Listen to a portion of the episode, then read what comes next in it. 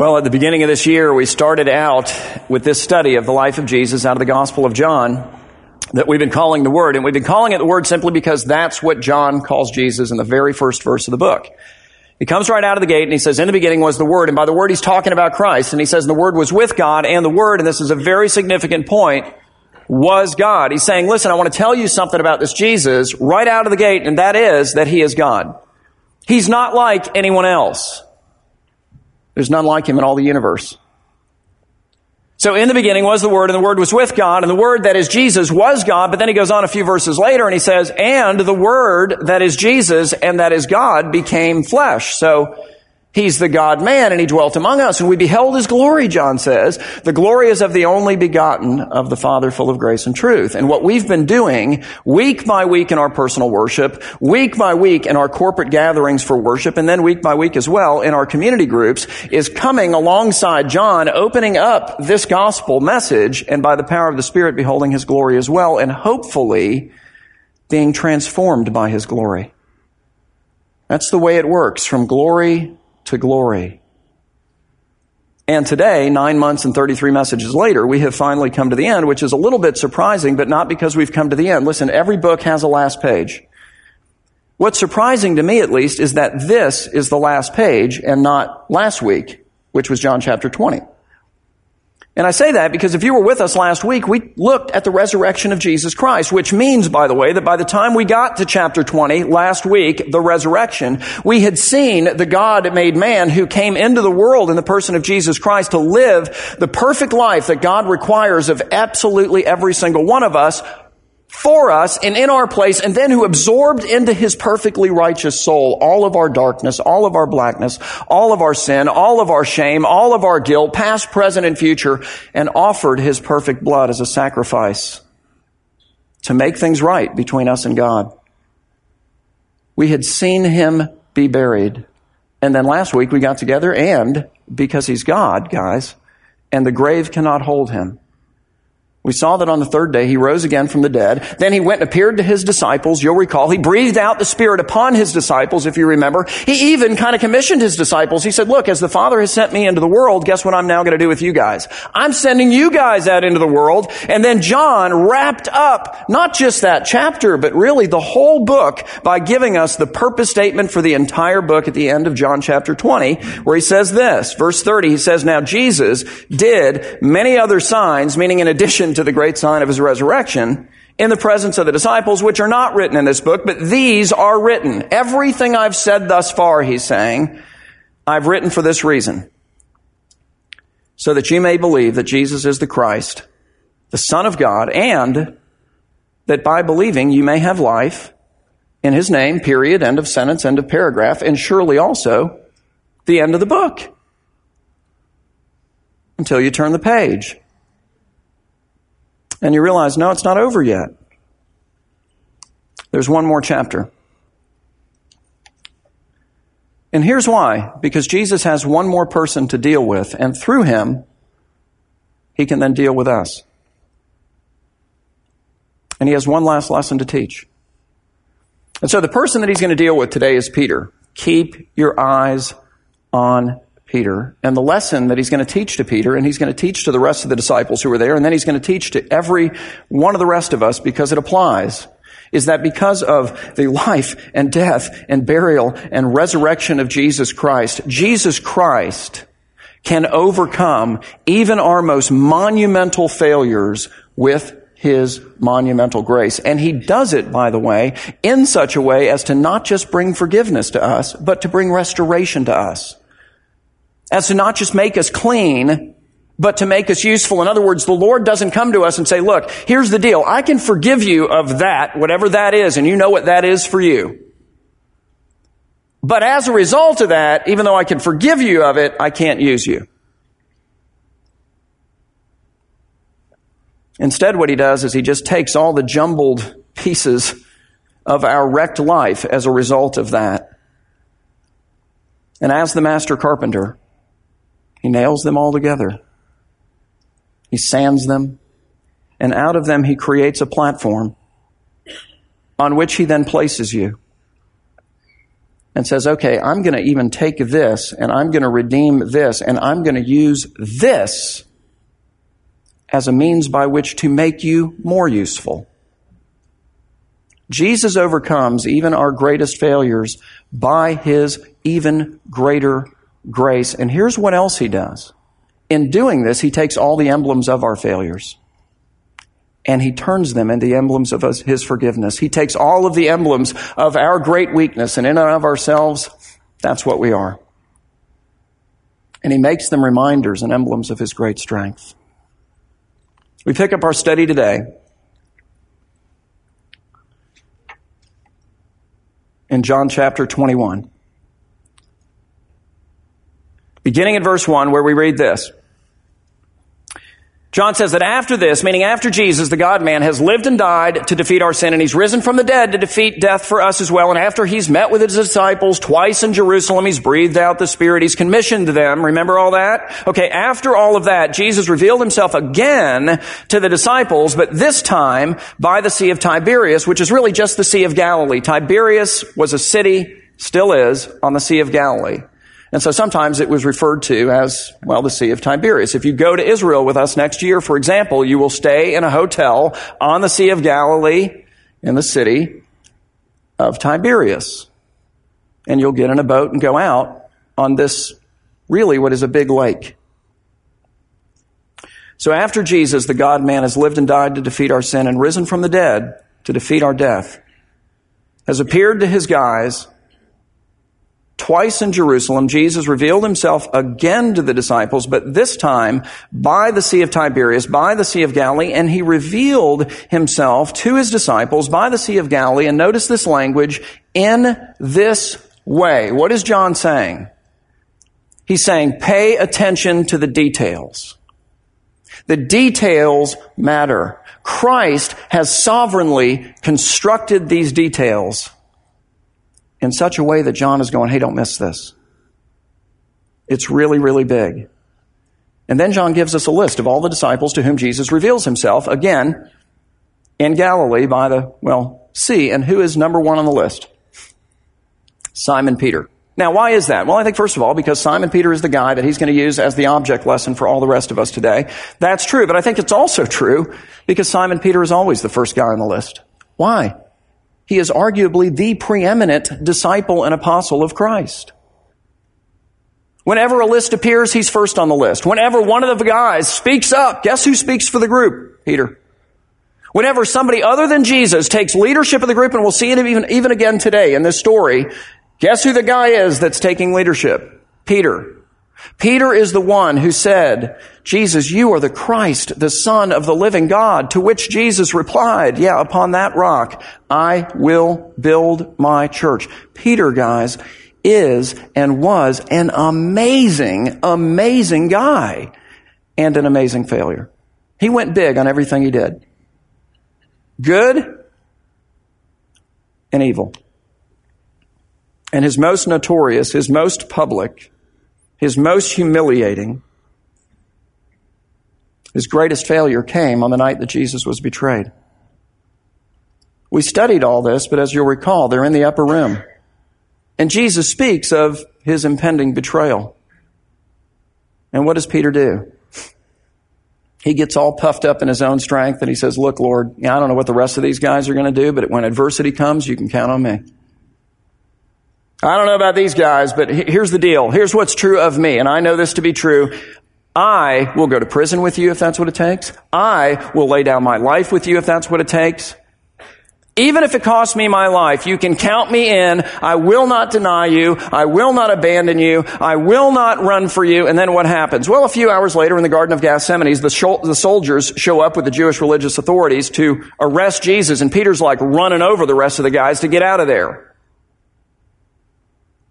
But then not only that, he follows it up by denying Jesus publicly, not once, not twice, but three times. You'll recall the story. He follows like from a distance. He's kind of hiding out, you know, in the bushes or trees, I guess.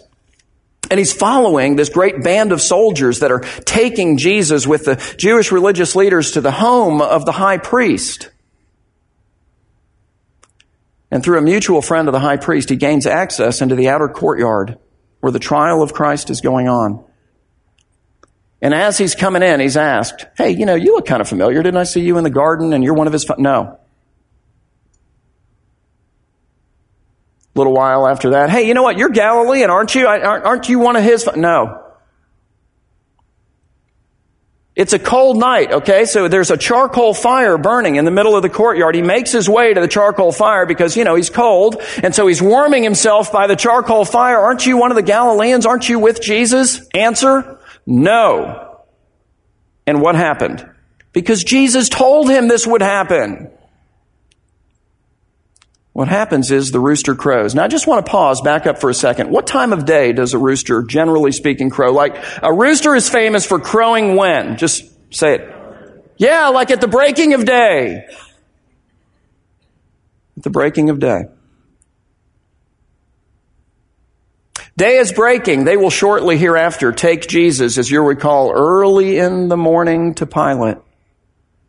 Peter's warming himself by the charcoal fire.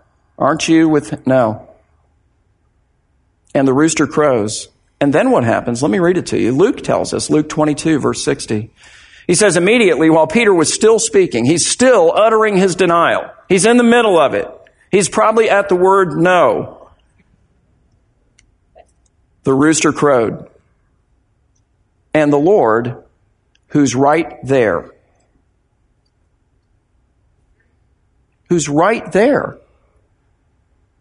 Peter's not off in some other aspect of the, you know, some other place in the city. The Lord is right there. It says, and the Lord turned and looked at Peter. And Peter remembered the saying of the Lord, how he had said to him before the rooster crows today, you will deny me, well, not once, not twice, but three times. And Peter went out and wept bitterly. Why? Because he had monumentally failed the Lord. But see, now Jesus has died and has risen, has appeared to them physically, has said, put your fingers into the spots of the nails. Go ahead and touch my side. You, you go ahead. No, really, I'm real. It's a, I'm not a ghost. And what is Peter's question? Because the question isn't, Lord, can you forgive me for this? I'm sure that's part of it. But it's bigger than that. It's, can you not only forgive me for this, but somehow still use even me? So John says that after this, meaning after Jesus, the God-man, has lived and died to defeat our sin and risen from the dead to defeat death for us as well, after he's appeared to these guys twice in Jerusalem, Jesus revealed himself again to the, his, to the disciples, but this time by the Sea of Tiberias, the Sea of Galilee, and he revealed himself to them in this very particular way. Simon Peter, Thomas, called the twin, Nathanael of Cana in Galilee, the sons of Zebedee, who are James and John, who writes this account, and two others of his disciples, so seven in total, were all together there in Galilee. And Simon Peter, who again is kind of the leader guy, does what? He leads. He says, guys, I'm going to go fishing. And they said to him, we will go with you. And, you know, I mean, on the one hand, this is a perfectly kind of understandable, reasonable statement. These guys, when Jesus found them, G- these guys, when Jesus called them to follow him, were professional fishermen. And now they're back home. They got a little time on their hands. So it's perfectly understandable for them to kind of go, yeah, you know what, we're going to go fishing. But here's the problem. When Jesus said, follow me, he then followed up that statement and said, and I will make you fishers, and not for fish, guys. I'm going to make you fishers of men, but they instead go fishing for fish. And I think part of the reason why is because Peter doesn't know if he qualifies anymore as a fisher of men. I mean, maybe the Lord's grace is big enough to forgive him, but can it redeem this mess? Can it actually construct something out of it? Can, can he still be useful to him? So Peter says, I'm going to go fishing. They say, all right, well, we're going to go with you because I think they're struggling with the same question. Look, they might have not publicly denied Jesus three times as famously as Peter, but they did run from him. They did abandon him just like Peter did. They did deny him, no doubt. So the whole of them went out and they got into the boat, but that night they caught nothing. Which means that not only is Peter a failure as a follower of Jesus and a fisher of men, but he's now even a failure as a fisherman of, well, even fish. He can't even catch that. And then John says, just as the day was breaking. Now, why is that significant? Because he says that Jesus is going to appear in a very particular way. When did Peter deny Christ for the third time? Because the rooster tips you off. Just as the day was breaking. What was the sound echoing in his ears as soon as he denied Jesus for the third time? See, I think it's the same sound that they're hearing out on that boat. We're going to read in a minute that they're about one hundred yards offshore. Offshore of the Sea of Galilee, which is littered with little towns and little villages and little farms and people who didn't have Publix to go down and buy, you know, carefully wrapped chicken. They had chickens. It's quiet. There's no traffic. There are no airplanes. There's no radio. They don't have a boombox. You know, it's. They don't have earbuds in. You can hear the frog croaking on the shore. More than that, it's like a natural amphitheater in this place. It's surrounded on either side by mountains. So they're fishing, and the day is breaking. And all of a sudden, there's a rooster crowing. And then maybe another rooster. And then maybe another rooster. And it gets kind of awkward in the boat. And here's why. Because what do you think this reminded Peter of? And oh, not just Peter, every man with him.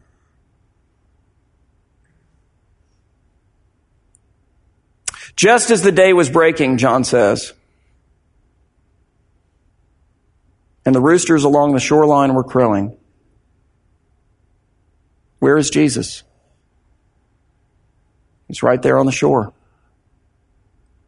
And yet the disciples did not know that it was Jesus, and Jesus said to them, "Children, do you have any fish?" Which is a statement dripping in irony, since he had called them to fish for men. And they answered him, "No," and he said to them, "Well, then cast the net on the right side of the boat, and you will find some," which is almost insulting. These guys are professional fishermen. They grew up fishing this Sea of Galilee, this big lake. They knew when to fish. They knew where to fish. They knew how to fish. This is what they knew. This is what they did. And in their wisdom and strength, they had fished all night long and caught exactly nothing. So why is throwing the net six feet to the right over an area that they've probably just drifted over and already fished anyway, going to make any difference? But they're so broken that they do it. Cast the net on the right side of the boat and you will find some. Okay. So they cast it on the right side of the boat, and now, in the wisdom and strength of Jesus, who, by the way, knows where the fish are, and not just the ones in the sea, but the ones he sends us out to catch, and not to kill and eat, but to, to lead them to life, eternal life.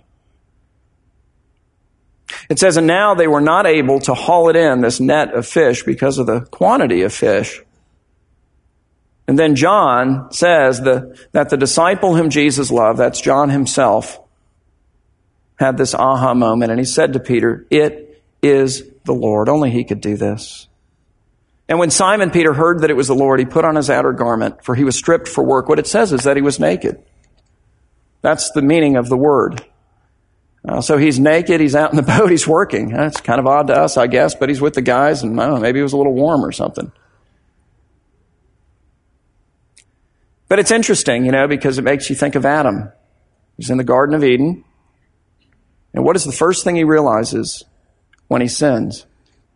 It is that he is naked. And not just naked, but ashamed. Not just naked, but exposed, you see. And so knowing that the Lord is coming, because he comes every day, he fabricates clothes for himself. What does Peter do? It says, when Simon Peter heard that it was the Lord, he put on his outer garment, for he was stripped for work. But here's the difference. Adam then hid in the bushes. Peter dives over the side of the boat and swims to Jesus, which tells me something, I think, about maybe that look that he got over the charcoal fire. He's hopeful. And he has this burning question, Lord, can you not only forgive me, but can you make something of this mess? Can you, can you use me, notwithstanding even this? So Peter threw himself into the sea. He swam to shore. And the other disciples came in the boat, dragging the net full of fish, for they were not far from the land, but about a hundred yards out. So there it is. And when they got out on the land, they saw a charcoal fire. Wow. A charcoal fire in place with breakfast, fish laid out on it, and bread. So again, Jesus appears at dawn. When did Peter deny Jesus a third time? I think we've covered this. Jesus appears when the roosters are crowing, and again, that's what he heard on that night. Peter gets out of the Sea of Galilee, cool, wet, and what does he get to warm himself by? A charcoal fire, the same thing he was warming himself by when he denied the Lord. And then it gets even better, because John then tells us in verse fifteen that when they had finished eating breakfast, Jesus said to Simon Peter, Simon, son of John, do you love me more than these? And I think what he's saying is, do you love me? Do you claim, Peter, to love me more than the rest of these guys love me? And I don't think the answer that he gives is, yes, I do. He's broken of that. What he does in each one of these answers is he appeals to the Lord's knowledge. And I think what he says in a sense is, yes, Lord, you know that I love you, and you know how much I love you. You know how much they love you. Just, just know that I do. It's a different guy. His strength has failed him. Simon, son of John, do you love me more than these? And he said to him, yes, Lord, you know that I love you. And then Jesus said, well, then I forgive you, but I can't use you in ministry. I'm sorry. This was too big a deal.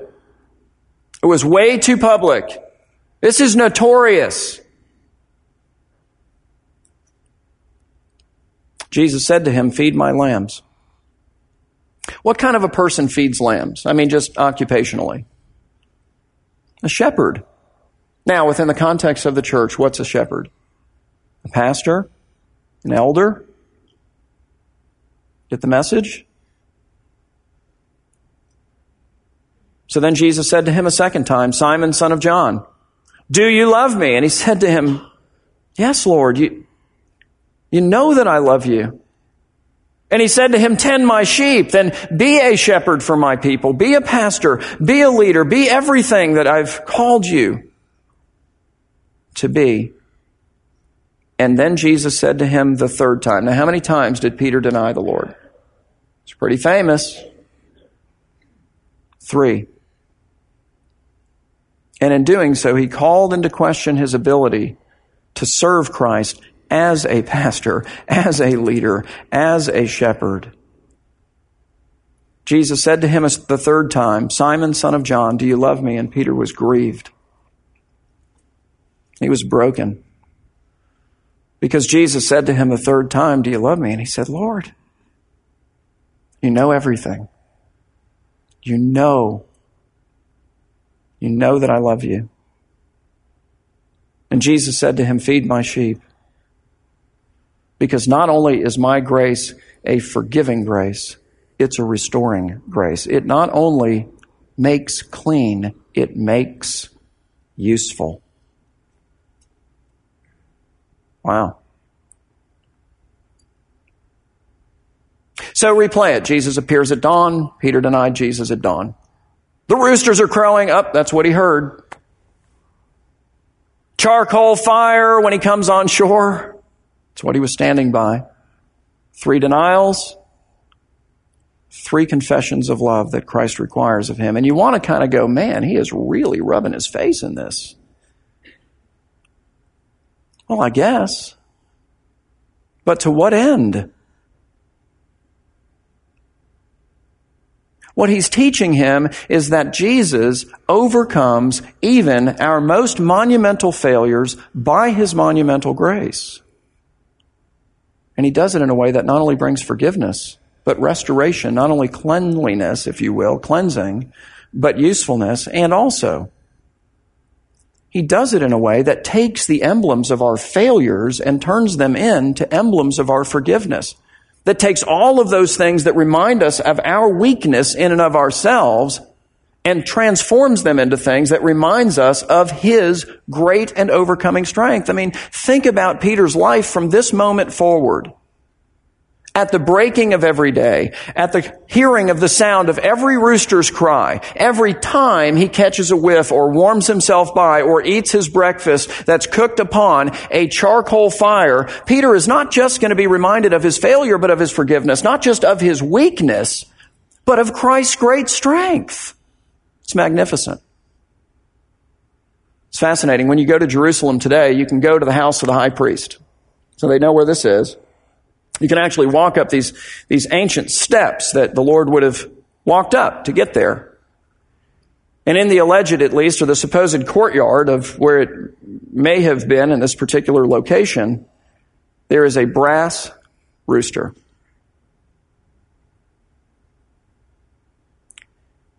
And I think that if Peter was to visit that today, that he would weep. But not tears of sorrow. Tears of joy. So you got to take that idea and you need to personalize it. You know, you need to go, okay, here's my big thing. And all the emblems thereof. Maybe your big thing is pornography. Honestly, it is for a lot of folks, including a lot of us.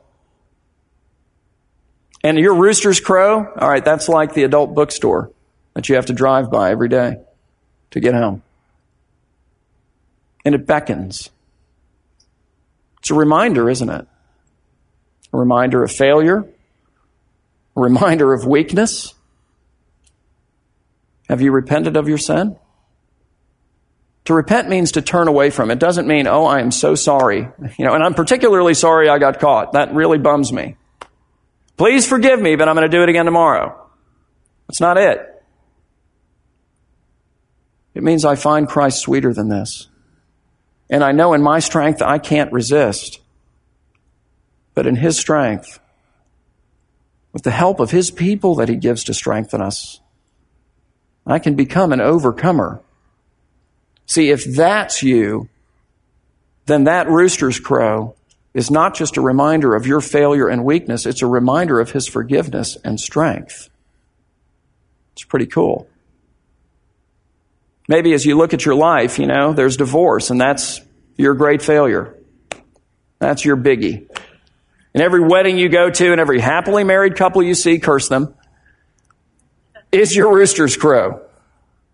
It's the reminder of your great failure and of what you lost and what you don't have and of what you may never get and all of that mess. And of every way that you were weak. Have you turned from it? Have you given it to the Lord? Have you realized that each one of those roosters crow can remind you not just of your failure, but your forgiveness, not just of your weakness, but of his strength. Maybe it's homosexuality. And every rainbow sticker you see is your rooster's crow. See, it can be a reminder not just of failure, but forgiveness, not just of weakness, but of strength. Maybe it's abortion. And every sticker you see and every billboard you see that reminds you that life begins at conception is like a dagger in your heart. That is a tender topic. Bring that to the Lord that it might then also be a reminder of his forgiveness, of his restoring grace, not just of your weakness, but of his strength. Maybe it's materialism, and you keep getting in the mail these stupid giving envelopes that the church sends you each month. Good grief, you know, the audacity. If you had that thought, are you materialistic? Do you worship the Lord with your wealth the way He calls you to? Repent of your sin and let those things become a source of jo- rejoicing for you, reminding you of forgiveness, of, of the fact that your security is in the Lord, of, of all that you have in Him, of the, of the truth that He is your great treasure, lived out by the way that you frankly use them. Not just your weakness, but then His overcoming strength. Jesus here is not just forgiving Peter. Jesus very significantly is restoring Peter. He recreates his crime scene with great detail in order to say, Peter, I know all about your monumental failure, and now I want you, I want all the rest of these guys, and I want everyone who reads and studies this story to know all about my monumental grace, purchased by my life, death, burial, and resurrection, everything that preceded chapter twenty-one. It's beautiful.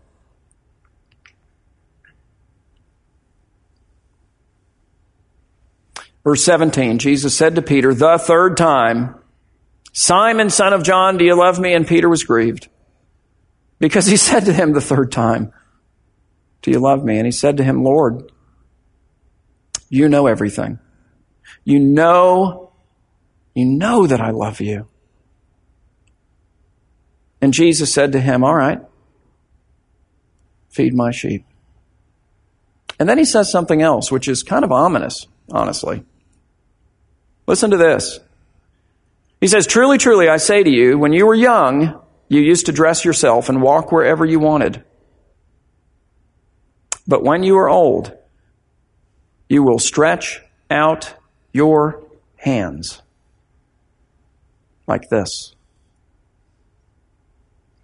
and another will dress you and carry you where you do not want to go. And in case we missed it, John tells us that, that this Jesus said to show by what kind of death Peter was to glorify God.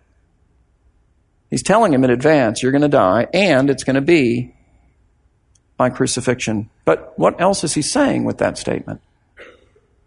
He's saying, hey, Peter, remember that night that you failed me and the whole deal, and you were scared because your life was on the line? I mean, like if he identified with the Lord, he might have been crucified next to him.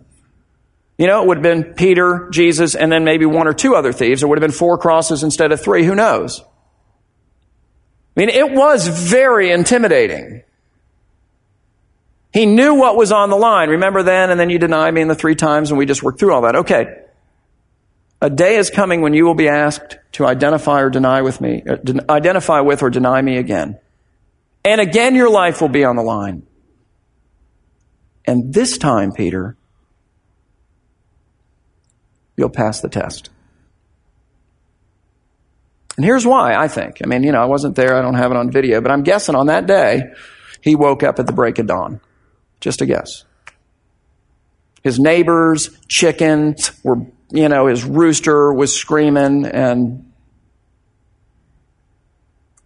and that woke him up. And he came out in whatever house he happened to be in, and maybe they were cooking breakfast on a charcoal fire, or it was cold and he warmed himself. Or... See how this works? And he was reminded again and then again and then again, not just of his failure, but of his forgiveness. Not just of his weakness. See, by his weakness, he will run from the cross.